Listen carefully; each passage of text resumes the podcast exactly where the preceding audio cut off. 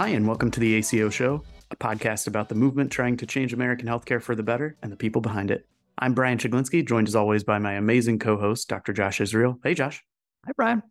Today, we are joined by Wes Edwards, the Chief Financial Officer of MedFirst Primary and Urgent Care in North Carolina. Josh, how do you feel the conversation went today with Wes? I had high hopes for it, and really, it was even better than I thought. Just so great to hear that this vision of value based primary care that is financially self sustaining is out there working. Yeah, yeah. I thought it was a great follow up conversation to our chat with John Doyle, Aledade's chief financial officer, a couple weeks ago. You know, we've talked a lot about talked to doctors, we've talked to patient advocates, the folks who are on the front lines of care. And it's been really interesting to talk to a lot more uh, financial officers and folks who are working with the numbers and the bottom line to also hear them say, no, this is actually a viable, sustainable business model and it's good for practices to lean into it. And Wes definitely knocked it out of the park there. Just great perspective and really thoughtful on how these models can be helpful for primary care practices. Yeah, Wes said it better than we could. So let's just listen. Wes Edwards, Chief Financial Officer of MedFirst Urgent and Primary Care in North and South Carolina.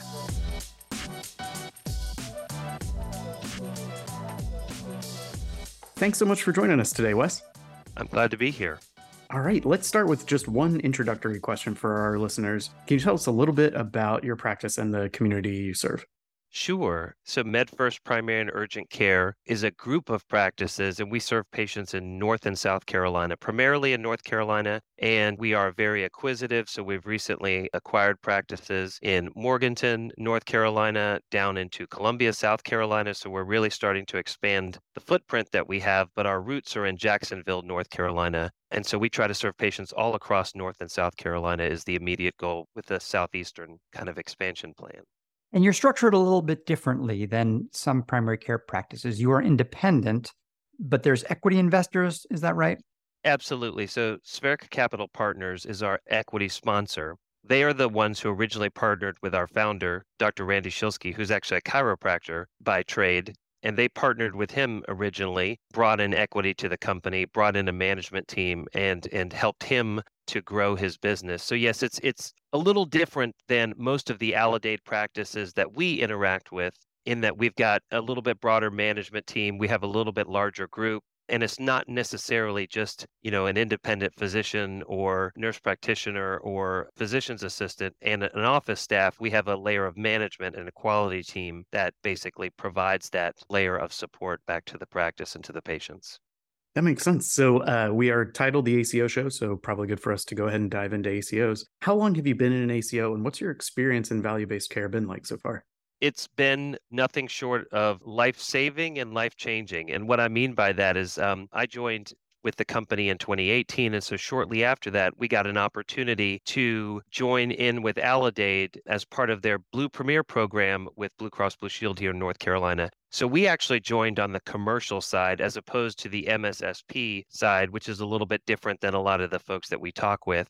So that was back in 2019. Blue Cross was really offering a lot of upfront incentive for people to join and what they said at the time and their messaging has changed a little bit but you know they wanted to increase the amount of dollars going into primary care from i think at the time 5% they wanted it to be 10% of the spend and they wanted every single primary care provider to be in a value based arrangement. And so at the time primary care economically wasn't great. It had a lower fee for service reimbursement. You're spending a lot of time, very important time with patients. But from a put through perspective, it was a little bit challenging to make money. And so they offered this program where they said, hey, join into the Blue Premier program. You have to do these patient routines and, and things for patients, but we will increase your fee for service reimbursement, understanding that there would be a challenge to jump right in if there wasn't an immediate kind of payback, if you will. Yeah. And how did that go? It went well. We were crazy skeptical because, you know, we saw the fee for service dollars. We had read up on value. I've been in healthcare for a little while now, and value never took off in other parts. So I was like, I don't know. But it's got this nice fee for service. So what harm can it serve? And so we jumped right in. It has gone really well. It's look, our providers are wonderful our patients love our providers and our providers are the reason that we're here. You know, they don't come to MedFirst for wonderful CFO services. So our providers have always been wonderful. And the introduction with quality was not foreign to them. Some of the scorekeeping and record keeping was a little bit foreign to them, you know, in terms of claims based information that had to be there but their interaction with patients never changed. But then we started to see some of the results over time. And one thing that struck me, and I'm going to misremember the year, whether it was 2019 compared to 2022, but we saw a 50% reduction in our hospital days which is it gives me goosebumps just to think about how big a deal that is that our patients are spending 50% you know of the time that they were in the hospital. It, it, seems like it's an amazing outcome. You would think that would be a wonderful benefit for patients to be able to be healthy and at home and well enough to stay at home. So it's been great and we've jumped in headfirst. We're now in every single value based arrangement that we can get our hands on. I think we're just signing a new MA deal through Aledade, which is our first kind of, it's not fully capitated, but I think the primary care is capitated, where we're not going to receive any fee for service dollars. We're just going to get a PMPM. And so that's exciting for us. It's a small group of patients for us to experience, but I think we're very excited about the continued journey. I just want to translate some of the CFO language. The uh, yes, MA please. for our listeners is Medicare Advantage, and PMPM is is per member per month payments. Thank you. Uh, yeah, you bet. Wes, what do you think led to that decrease in hospitalization? And and that is fantastic, of course. I could say all the wrong reasons. I mean, I'm assuming that transitions of care is probably a big part of that, I would imagine. I previously had a pharmacy background you guys are very smart within healthcare. I'm not, I'm just a finance person, but I'm told that the compliance around drugs that are prescribed in the hospital setting aren't always adhered to when a patient discharges, and that can lead to some readmission. So that TCM visit has been fundamentally important, but just the idea of seeing us first, you know, that's something that mm. Aledade has helped us to convey to our patients is see us first before you seek care at an emergency department because emergency departments often lead to inpatient events. So I don't know exactly why. I mean, we've seen in the metric less emergency department visits, we've seen more TCMs, we've seen more AWVs. So there's a lot of intelligence that we have about our patients that maybe we didn't have before, but it's a lot of factors. I wish I knew just one. It seems to be a confluence of many things. Yeah, I just echo Josh that 50% drop in hospital days is just incredible and like a very real tangible benefit to patients lives and their families about having to you know have a loved one spend less time in a hospital setting. So kudos to you guys for that. And, and don't sell yourself short. I've, i know people come for the providers and doctors but i'm sure they stay because of the cfo quality. Um, absolutely. but i do I, I love the fact that you called yourself a crazy skeptic when you first started out because i think we run into a lot of physicians across the country especially those who haven't haven't started in value based care yet and have been kind of waiting. And they see themselves as skeptical too, and, and rightfully so. I think they've seen a lot of healthcare movements come through and, and promise drastic changes to the system and the way that they do business and the way that they care for their patients and they're looking at ACOs now and value based care now, and they're wondering, okay, well, it's been 10 years. What are the results? What will I get for my practice and my patients if I get into this? And one of the things that you brought up to us, and I think the reason we really wanted to get you on the show to talk about this is from a CFO perspective, one of the challenges from joining value based care relationship is often the work that you're putting in upfront is work that you're putting in right away but the returns on that the shared savings revenue really comes in on the back end. And so there's a lag between the investments and the returns you usually get. And so we we knew that you having been someone who has come around to this model from a financial perspective for the practice and really has addressed that you know that criticism that concern head on we love to hear a little bit about how you faced that down and, and what worked for your practice to make that jump between investment and return yeah, absolutely. Well, I mean, you know, I could say that we just believed and we poured dollars into it and the rest is history. So we got into it because there was a financial benefit to getting into it. But there is, to your point, there is a gap between kind of the return and the investment. And so, again, the beautiful answer would be, oh, well, we just knew everything would work out and we just, we plowed in. But we were very because we have an equity sponsor, we tend to be a little bit better capitalized than just an independent primary care, but we still have constraints that we're living with, realities that we're living with around investment dollars. So we proceeded cautiously. We made investments cautiously. As the dollars came in, we were able to invest more and more. So several years ago, back in 2018, we had a quality department of one. We now have a quality and care coordination department of approximately eight to nine individuals one to eight to nine, the incremental seven doesn't seem like a big deal, but it's a huge deal in terms of the things that we can do for our patients that we previously couldn't do in terms of, you know, outreach and coordination of their care. but we proceeded cautiously. There are still things that we would like to do as we get additional returns and as we get additional confidence that these programs are going to deliver. But we're no different than everybody else. There is no place to just reach in and grab a big bag of money and put it on the table and say, you know, I'm here and we're going to invest the world away. We have to proceed with caution. And so we did that just like every other prudent investor. And it's been fortunate that the results have turned out well. In terms of percentage of our revenue, we went from, I think in 2019, it might have been less than $10,000. And now it may be close to 10 to 15% of our revenue comes from value based payments, which is amazing. It's frankly amazing. And it allows us, it gives us the confidence to go back to our board and to go back to our investors and say, hey, let's do more let's add more wraparound services. Let's extend our hours more. Let's figure out a way that we can staff a line with nurses as opposed to just medical assistants or something like that that seem like pedestrian investments but are a big deal and give us the opportunity to um, care for our patients better if that makes sense yeah i mean you say it's pedestrian but only in the sense that people have known for a while about what help people stay healthy you know preventive care yep access, outreach, but there just wasn't money in the system to make it happen. So, I mean, I see what you mean by calling it pedestrian because it's sort of common sense. We've just never been able to do it before. So it's it's so fantastic to hear how you guys have pulled this off. Yeah. Well, what I meant is, yes, it, it makes perfect sense. It was just the economics around it weren't there. To wrap around and care for your patients in this way seems to make all the sense in the world, but there is no reimbursement code called wrap around and care for your patients there was a volume of output that you had to do in order to get paid well. And I do not to stroke your ego or Aledade's, but Aledade was one of the first groups to talk in plain language about doing well economically. It's not anything to be embarrassed about. It's very important. Getting the pay structures right for provider groups and providers is critically important to success. If you just have the objectives and, and just assume everybody's altruistic and they'll just figure it out doesn't seem to work. And so the pay structure had to align with it. But yes, it's been great. The things that we are able to do for our patients that we couldn't do is really heartwarming. I think uh, listeners might refer back to episode 151 we had with Aledade's CFO, John Doyle, who reiterated that same point that we have to be able to talk about the economics in the system. We have to talk about the incentives in it because that's how you get it towards a better system and a more aligned financial system. I guess one of the other aspects of your practice and your work that you mentioned was just this participation in a variety of value based contracts yep. across different payers. I'd love to hear a little bit about the benefits and maybe some of the downsides and the hard parts about having such a diversified portfolio of value based care the benefits are, and I think you guys have said this and Aledade more broadly, look, if we get 30 patients in the door, we want to be able to treat them the same way. And, you know, they don't walk in the door, you scan them, and they're part of a value based contract, and you go to the left in your fee for service and you go to the right. You know, our providers are caring for everybody.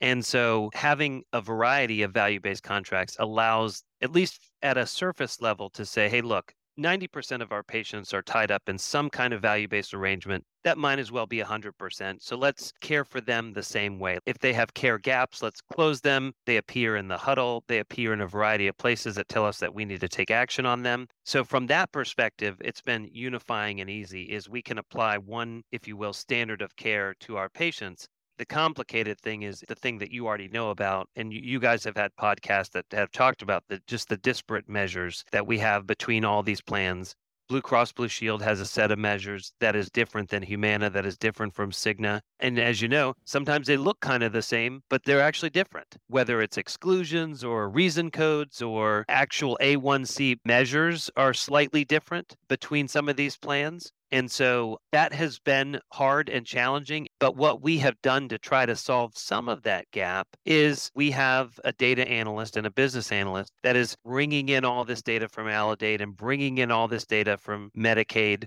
and trying as best we can to harmonize it. Aledade does a tremendous job in terms of harmonizing it, but our Medicaid program is outside of Aledade. And so we have to then bring in data from another source. I would say that has been the challenging thing, but these are great challenges. Honestly, these are wonderful challenges for us to have because we're doing the right thing. We're caring for our patients. We're getting paid well to do it. And all we have to do is figure out how to understand all the metrics that various payers are looking for. There could be many worse problems. Wes, you've talked about how you engaged your investors in this, which seems like a fairly straightforward proposal of profit and loss how do you engage your physicians and the other providers? And when there is extra revenue that comes in from keeping patients healthy, how do you divide that up? when we started, we had heard from other Aledade practices that the division of shared savings was something pretty important. And so we obviously share back a portion of that with our providers to help them tie the work with the financial outcome. It is very important. And so I'm making this up, but we could have a group of providers that says, "Oh, no, thank you. I don't need the money. I just really am excited to care for patients." They say that and they can also get a check as well. So we did want to treat them the same way that we would want, which was to get a return for some of our investment. So that's a big deal to us selling them on it is a little bit harder story and you guys probably know this a lot better than I do because I haven't been in the provider services world forever but there have been a variety of things that have come and gone that our providers of any tenure have seen whether it's like patient-centered medical homes or some different programs that said oh if you do this program you'll get paid and then the program kind of goes away when the administration of the payer changes and if you do this program and the hardest thing was just trying to explain to people without really knowing that this wasn't going to go away and this was something that you were going to get invested in. And Aledade shows this wonderful map of North Carolina, and they show the map of other states, I'm sure. But our CEO, Paul Fennick, sat down with our providers and showed them this map. And they said, hey, just so you know, Aledade has, I think at the time it might have been 250 practices in North Carolina. So if you'd like to work in North Carolina, then just understand that you're probably going to have to participate in these programs. And so that was really impactful in terms of selling my that it, it wasn't going to go away, at least that it had widely disseminated enough such that they should really dig into understanding how to be successful in it. It hasn't always been easy. Providers continually tell me that they're balancing a variety of things that are important, whether it's, you know, patient volume or different patient care routines or, or, the gaps. And that's why we have this wonderful care coordination quality team that Dana Wolf leads, where she's extending what we can do for patients through this administrative team that she's got. But yes, it's it's not been always beautiful. It's not always been roses. There are a lot of difficult conversations and easy conversations and we try to get our providers together physically in person four times a year, all in a room where we talk about these things and we talk a lot about value because we want them to know how important it is. So, Wes, just to wrap us up a little bit and think broad strokes, as a CFO working in a primary care setting, what would your advice be to other CFOs who are, are facing the same questions and decisions around the move to value based care? Absolutely. No, that's a great question. I guess my advice would be these are good investments. They are investments that do have a return on them. You do have to do your homework and figure out, you know, how much investment you can stand and wait for some of the return because as you guys have shared here and in another podcast, there is a delay between the time that the investment is made and when the return comes. But just understand that, at least from my perspective, that there's just too big a link between great patient care and financial outcomes. You have to do them. You you have to be great for patients. You have to be preferred. They have too many choices. And lean into these investments where possible because number one, it's good for patients. And number two, if it's good for patients, it's probably good for the bottom line.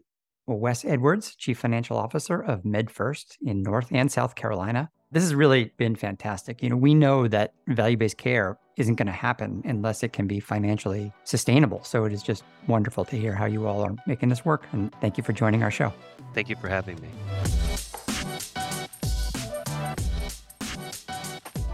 Well, an outro for this show. And it's a, a sad outro because it's also Brian's outro. Uh, Brian, after a few years working on the show with me, being a great partner, you are you are moving on. Yeah, yeah. No, it is a, a sad and somber day at the ACO show, but uh, also very excited for for what's to come. Just want to thank you for your your great work here. Any any final thoughts?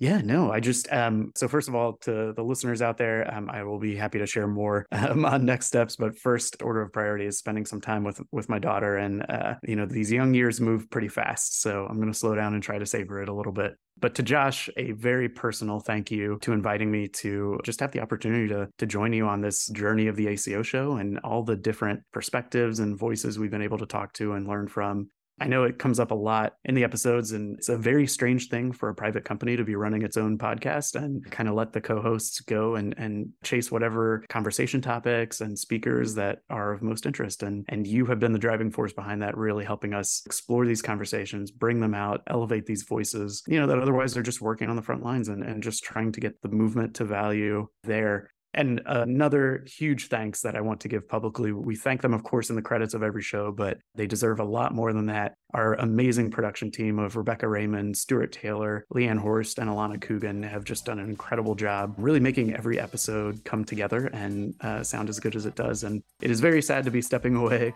but I'm very, I'm just thrilled to know that you guys are still going to keep this churning. And yeah, that some of the some of the best episodes are yet to come.